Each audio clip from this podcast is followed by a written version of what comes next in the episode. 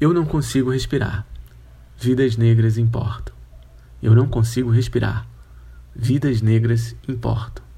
Eu não consigo respirar. Vidas negras importam. Eu não consigo respirar. Vidas negras importam. Eu não consigo respirar. Vidas negras importam. Eu não consigo respirar foi a última frase dita pelo ex-segurança George Floyd nos Estados Unidos antes de ser assassinado, asfixiado por um policial branco norte-americano. A execução de Floyd foi filmada e desencadeou uma série de protestos nos Estados Unidos e pelo mundo contra o racismo. Já a vida negras importam é uma frase já bastante difundida pelo povo negro para mostrar que uma vida negra tem o mesmo valor e importância que a vida de qualquer pessoa, seja qual for a cor da pele dela. Esse é o nosso tema de hoje. Vidas negras importam. Eu não consigo respirar. Eu sou Rafael Duarte e esse é o Saiba Mais Podcast.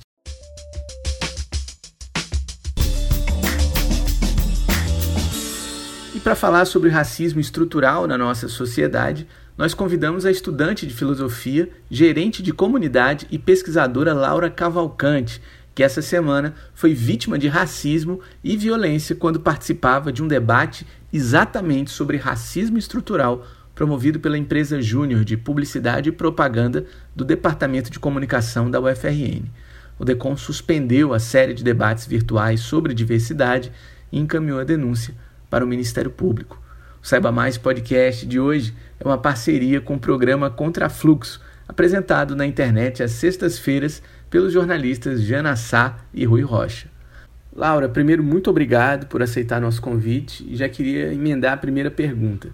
Para a gente entender o racismo estrutural, as manifestações que vêm acontecendo nos Estados Unidos e em diversos outros países após a morte do ex-segurança George Floyd, queria que você falasse para a gente sobre representatividade explica o que significa e como é ser mulher negra num dos últimos países do mundo abolir a escravidão, como o Brasil.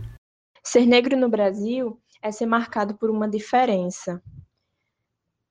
E é uma diferença que ela é caracterizada principalmente pela negligência. Então é olhar para a nossa história da nossa própria pátria e perceber que nós somos largados, perceber que nós não, não fomos incluídos no processo de desenvolvimento do país e que a gente ficou para trás e que muitas vezes a gente precisa recorrer a diversos outros meios para poder ser incluído, para poder ser visto. E um desses meios é dar de cara com o sistema, é bater de frente com o sistema para tentar fazer com que nos, nos olhem, nos reconheçam e nos tirem dos troncos que outrora a gente teve né? Que parem de nos, de nos chicotear, que parem de nos, de nos criminalizar. É, mas essa é a parte ruim. Tem toda uma parte bonita que a gente poderia dizer, que eu posso falar aqui, o que é ser negro.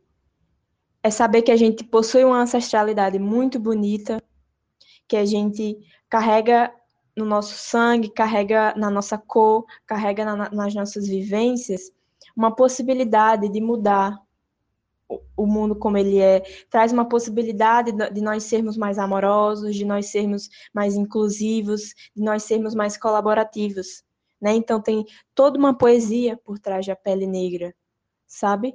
E aí talvez seja esse, esse talvez seja o medo da, da, da branquitude aqui no nosso país, de perder o seu posto de ditador, de fascista, de mandão, ou até de negligente mesmo, de conformado, para ceder a um novo mundo, para ceder a novas ideias, para ceder a, a, novas práticas, sabe? Então é, é, assim que eu enxergo ser negro no Brasil. É difícil, mas também revela um mundo de possibilidades. E talvez seja disso que as pessoas têm medo, né? Tem medo dessa mudança. Inclusive, Laura, na semana em que o mundo debate o racismo após o assassinato de George Floyd, aqui no Rio Grande do Norte, um grupo de racistas tentou silenciar sua voz, né, num debate viabilizado, promovido pela empresa Júnior de Publicidade e Propaganda do DECOM da UFRN, a 59 mil. Você pode contar para a gente o que, que aconteceu ali? Então, o movimento Empresa Júnior, e eles mesmos reconhecem isso, eles conseguem ser privilegiados em alguns aspectos, sabe?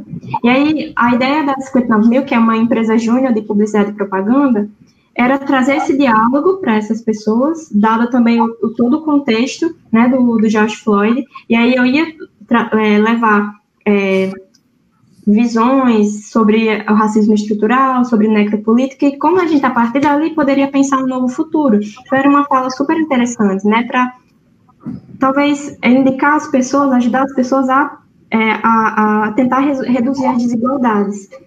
E aí, é, esses, esses ataques, pelo que eu andei pesquisando, é algo que já está acontecendo há um tempo. Mas aí, justamente por causa do mês da visibilidade gay também, estava acontecendo diversos ataques, então essas pessoas elas já estavam se preparando para fazer esses ataques há um tempo, então elas estavam só na internet, por aí.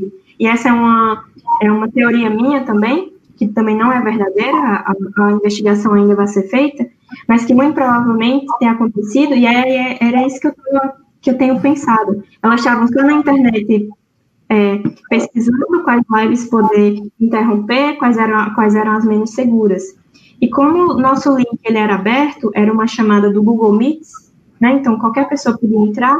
Inclusive tem, tem uma das ferramentas do Meets que qualquer pessoa pode mutar outra pessoa. E como a gente estava entre os nossos, não havia necessidade de tirar essa opção, não havia necessidade de é, nenhum tipo de ação de censura, nada disso.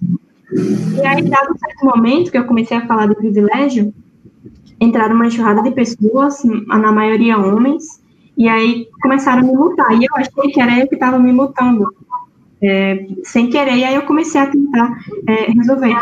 Explicando, gente, não tenta. É, talvez vocês sem querer estão multando a, a minha fala. Enfim, talvez não conhecer a ferramenta, e eu tentei educar. E eu tentei agir é, com tranquilidade, eu fui super diplomática. E aí a, alguém começou a ler o texto que estava no slide. E aí eu até olhei para a Pietra que estava me acompanhando e eu perguntei, por que, que essa pessoa está lendo? Quem está apresentando sou eu, né? E aí até, até eu falei, não, Carlos, ok. E ele estava com o nome do professor, tá, tava, escrito professor Carlos. Falei, ah, Carlos, tudo bem, já que você leu, vamos dar continuidade. E aí, ok, né? Aí, quando eu tentei falar, ficava me mutando. E aí eu não consegui falar mais nada, porque meu, meu microfone sempre ficava sendo mutado. O meu e de todas as meninas da, da empresa Júnior, né? Das 59 mil. E aí foi papo. Começaram a colocar vídeo pornô, colocaram, colocar, colocaram um áudio falando sobre macaco, e aí começou a ser realmente algo que desmoralizou a gente, tirou a gente, assim, a gente ficou estático, as pessoas ficaram estáticas, e aí teve um momento que a gente entendeu o que estava acontecendo e a gente teve que cancelar a chamada. Sabe? Foi muito forte, porque para algumas pessoas que estavam ali, não, tão, não foi tão forte na hora para mim, porque eu já passei por situações piores, sabe? E, mas para as pessoas que eram privilegiadas, que estavam num momento como aquele, foi muito chocante, sabe? Então, é, eu enxergo assim, foi um momento muito ruim, mas que a gente está tirando muitos aprendizados, sabe disso? talvez a gente deva é, olhar para uma plataforma mais segura, é, e aí a gente vai ter que tomar medidas de algo que deveria ser público, algo que deveria que qualquer pessoa deveria acessar, vai ter que ser todo moldado, com inscrição, com senha, já, e aí a gente está vendo as possibilidades de retornar com esse evento é, futuramente. E aí, só para finalizar a fala sobre isso, até o dia estava tudo bem, só que no outro dia, depois que eu dormi, que eu nem consegui dormir direito, veio todo o sentimento, todo o meu passado, veio tudo aquilo que eu já escutei, enfim, sobre o cabelo, sobre como eu sou, sobre, enfim. E é isso, eu fiquei acalmada praticamente, deitada, chorando, não conseguia falar direito com as pessoas. E eu pensei, poxa, eu e minha mãe, a gente lutou tanto para eu estar aqui, para eu estar nesse espaço falando sobre isso.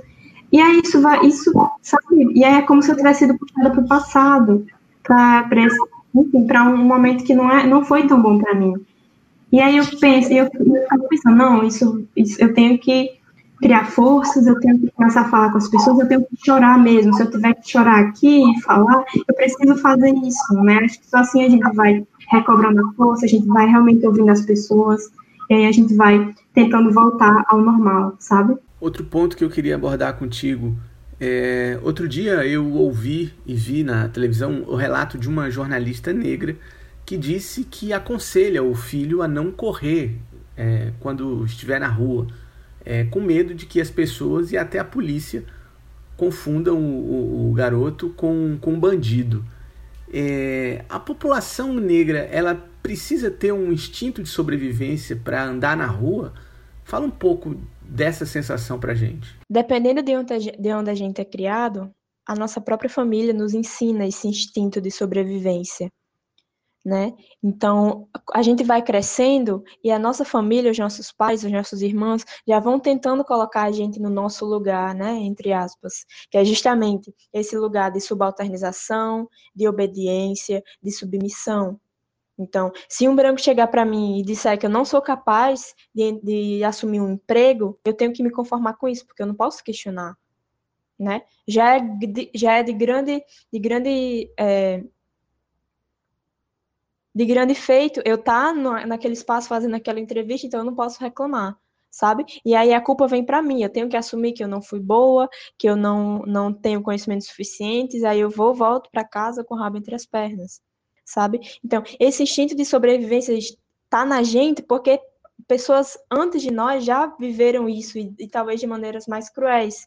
Então, isso é repassado para a gente né? Então, quando a gente está na rua e a gente entende que se tem um carro da polícia não pode correr, porque podem pensar que a gente é criminoso, por exemplo, né? Isso, essa, esse é um entendimento, certo? E principalmente quando a gente olha, volta os olhos para as favelas, para as periferias. A polícia está lá toda hora. Então, a polícia está lá invadindo as casas, é, tirando as pessoas de dentro das suas casas, é, matando as pessoas, enfim, sem nem ver, com tiros para todo lado.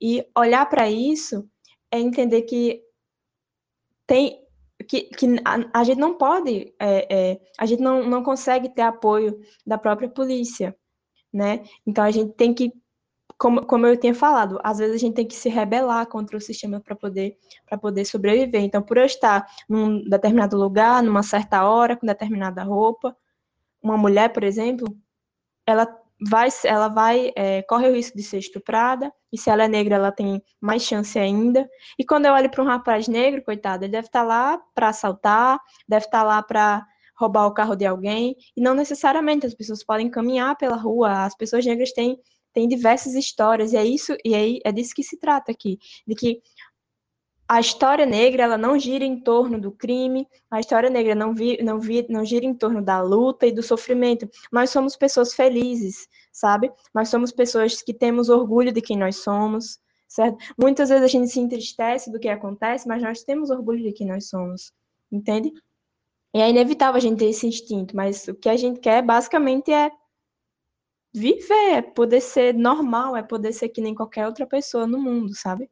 Laura, é, a vida negada ao George Floyd representa a eliminação do povo negro. O policial branco norte-americano reafirma ali, quando ele pressiona com o próprio joelho o pescoço do, do ex-segurança contra o chão, ele afirma ali que não há humanidade naquele corpo negro. É isso que significa aquele gesto. E ao não reconhecer o sofrimento, ele também não reconhece a dignidade da vida, né? Da, do, do George Floyd para a vida. É, a segurança pública é o símbolo mais forte do controle social direcionado ao povo negro? É assim que você vê?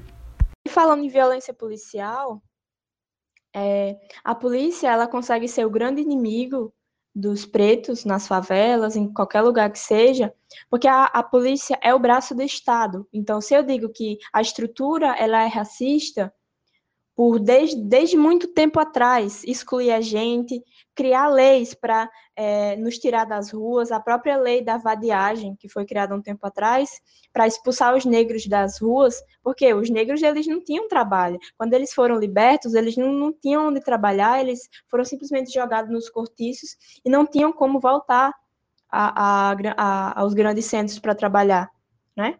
por causa do racismo, enfim. E aí essa lei da vadiagem determinou justamente isso, de que negros que estão na rua precisam ser detidos, precisam ser presos, precisam ser tirados de lá. Porque esses negros, eles vão deixar a cidade mais feia, né? São pessoas miseráveis, com roupas horríveis, fedendo, morrendo de fome, pedindo esmola, sabe? Isso não é algo que a gente quer ver todo dia. E realmente ninguém quer ver isso, não. Só que a maneira que a gente encontra para tirar essas pessoas é através da violência, é através do cárcere. Não é à toa que o Brasil é o país com a, a, a maior população carcerária, a maior população carcerária do Brasil é negra. Sabe? É justamente isso. Nós não fomos incluídos de uma maneira adequada no processo de desenvolvimento do país, sabe? E por quê? Porque nós não temos capacidade, porque nós não buscamos nos formar. Pelo contrário, Existem muitos negros que conseguiram se formar, que conseguiram montar empresas, que conseguiram montar instituições, só que a gente não conhece. Então, a própria história é racista, que ela não conta essa história. A gente não tem é, é, em quem inspirar, né? A gente tem pouca informação sobre essas pessoas. O que você está falando só reforça que a segurança é, de fato, esse símbolo, né?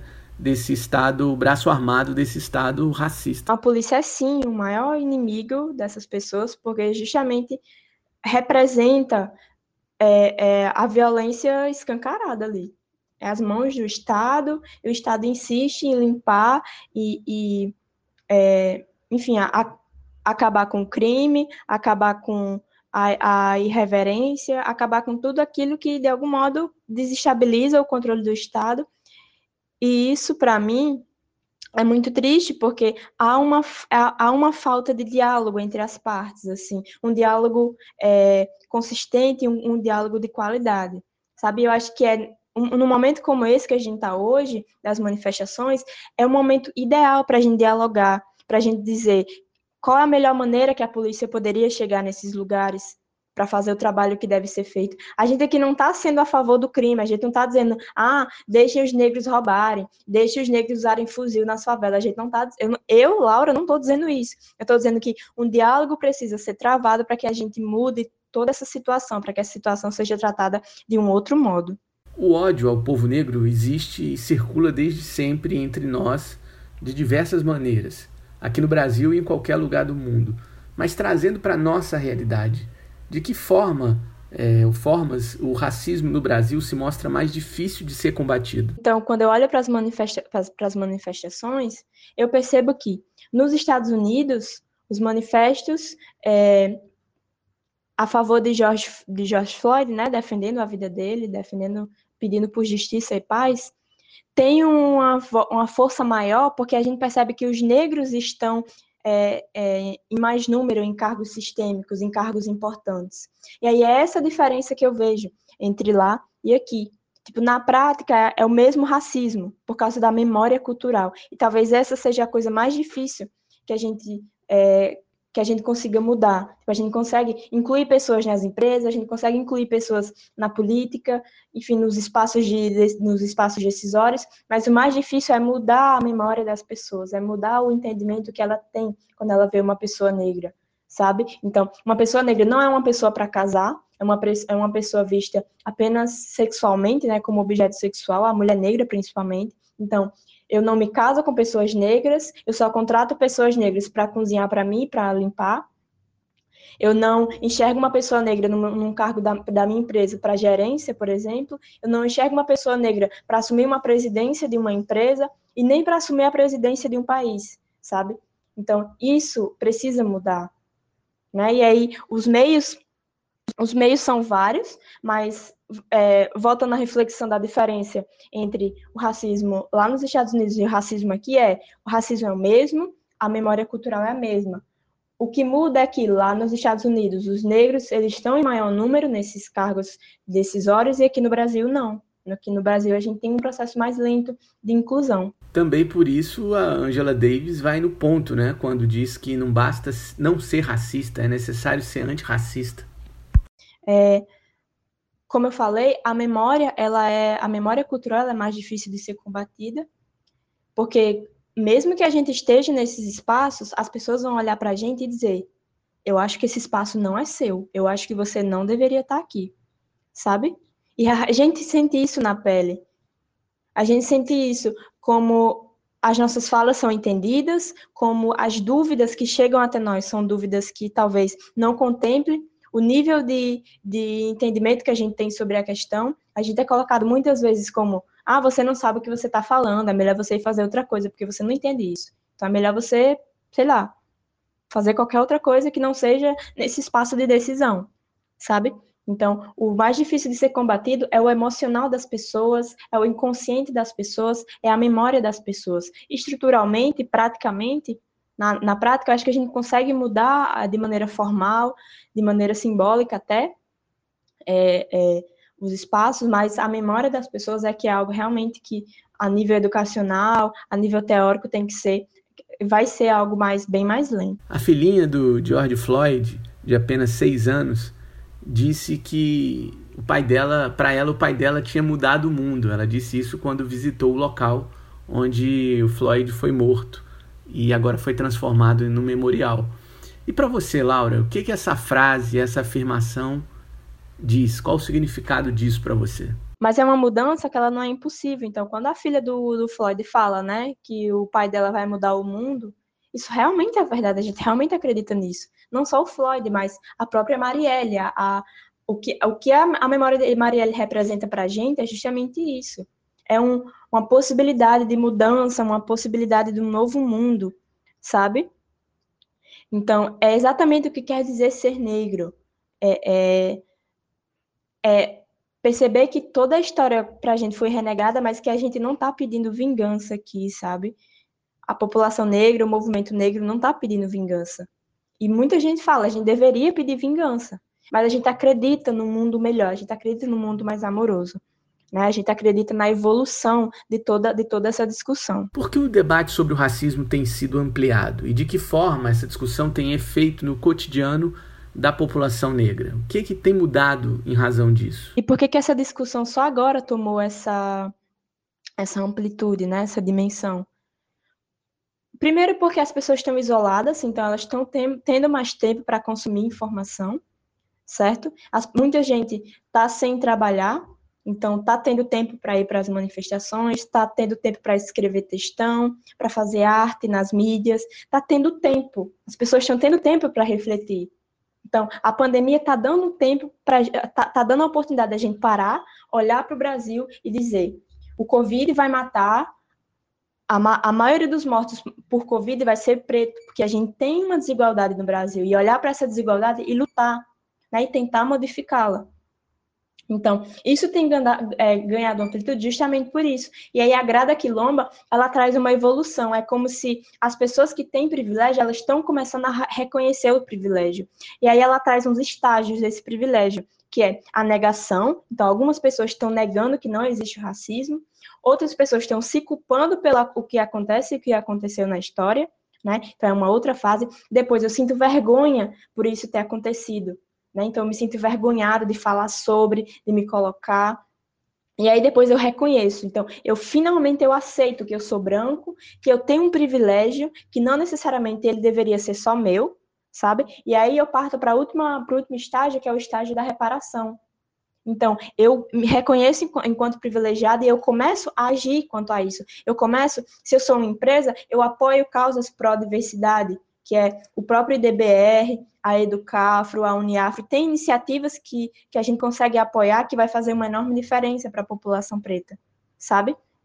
Eu começo a incluir pessoas nos meus processos seletivos, eu começo a, a dar bolsas de estudo para pessoas pretas, né, na, nas universidades, bolsas de mestrado, bolsa de doutorado, para eu começar a ver professores pretos nas universidades, sabe? Eu começo a dar voz a escritores pretos, a músicos pretos, e aí eu começo a ver músicos pretos lá na, na TV Globo, por exemplo. E esse é um processo realmente que deve ser feito, sabe? Mas primeiro eu preciso olhar para mim e reconhecer o meu privilégio. Né? Porque não basta eu sair atropelando tudo, atropelando os estágios, atropelando o, meu momento, o momento de reflexão, né?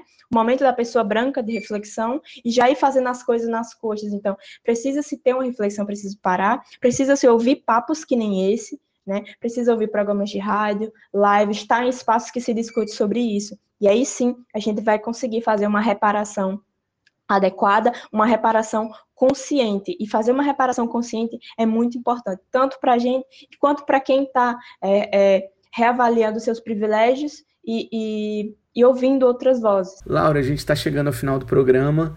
Queria te perguntar ainda é, que lição dá para tirar desse momento todo, dessas manifestações, desses, desse debate, enfim, de tudo isso É, que lição dá para tirar desse momento? Então, assim, um momento como esse é para a gente parar, aproveitar a repercussão desse a repercussão da discussão sobre o racismo e refletir sobre o seu o, o próprio privilégio. Buscar, buscar na história entender que tudo que foi construído não foi só, só quem quis, né? Quem quis, quem quer bem sucedido, quem quis conseguiu é, é, posições, posições de sucesso. Não, não é bem assim, né? Então, o que a população negra pede é que tenha as mesmas oportunidades que as pessoas brancas o que nós pedimos é estar no, nos, nos, mesmos cargos, é estar decidindo as mesmas coisas. Enquanto a gente está no dia de decidindo o que comer, né? Se quem vai comer sou eu ou sou a pessoa que está do meu lado, se é meu irmão, se é meu, meu pai, minha mãe, eu, eu quero estar tá decidindo o futuro do país, eu quero estar tá construindo leis, eu quero estar tá decidindo o futuro de uma, de uma multinacional, por exemplo. Sabe? Eu quero estar tá decidindo outras coisas. Senão quem vai comer sou eu ou se é meu irmão porque eu não tenho o suficiente para comer, entende? Então, esse é o momento para buscar lives, buscar, buscar livros, buscar teóricos e principalmente buscar iniciativas para que essas pessoas sejam incluídas nesses espaços, certo? E aí, é, passar pelos, eh, pelos estágios que a Grada Quilomba fala, né? E finalmente a gente chegar na, na reparação, e aí, falando em reparação, eu falo da importância da lei de cotas. A lei de cotas é, um, é, um, é uma ferramenta de reparação muito importante. E a gente já, já vê isso repercutindo na, na nossa sociedade. Né? Então, eu tenho mais pessoas pretas formadas, eu tenho mais pessoas pretas com possibilidade de se tornarem é, é, professores universitários, eu tenho mais pessoas pretas especializadas dentro das empresas, né? Mas porque existiram oportunidade para essas pessoas, tá? E a gente precisa dar cada vez mais oportunidades para incluir o máximo de pessoas que a gente consegue. E o objetivo, no final das contas, é acabar com o crime, que todo mundo tenha tanta oportunidade que, que não existe crime, sabe? E não vale dizer, ah, é impossível que todo mundo tenha uma vida boa, que todo mundo. Não é impossível, a gente consegue. A gente consegue incluir essas pessoas num processo mínimo de onde elas possam comer, onde elas possam estudar, onde elas possam ter uma dignidade, sabe? Então é, é aproveita esse movimento para buscar pessoas, é, é, buscar teóricos, buscar pessoas que, que conseguem ajudar você a refletir sobre esse privilégio, ajudar e ajudar a população preta a entrarem nesses espaços. Muito obrigado, Laura. Valeu demais pela reflexão, por trazer tanta luz para esse debate. Obrigado mesmo. É isso aí, pessoal. Esse foi o Saiba Mais Podcast, hoje em parceria com o programa Contrafluxo. Se gostaram, espalhem, compartilhem e nos ajudem a chegar o mais longe possível. Para você que está louco para apoiar a agência Saiba Mais e ainda não sabe como, acesse saibamais.jor.br barra assine e dê essa força para o jornalismo independente feito com muita garra e carinho no Rio Grande do Norte, no Nordeste no Brasil. Valeu, gente. Tchau.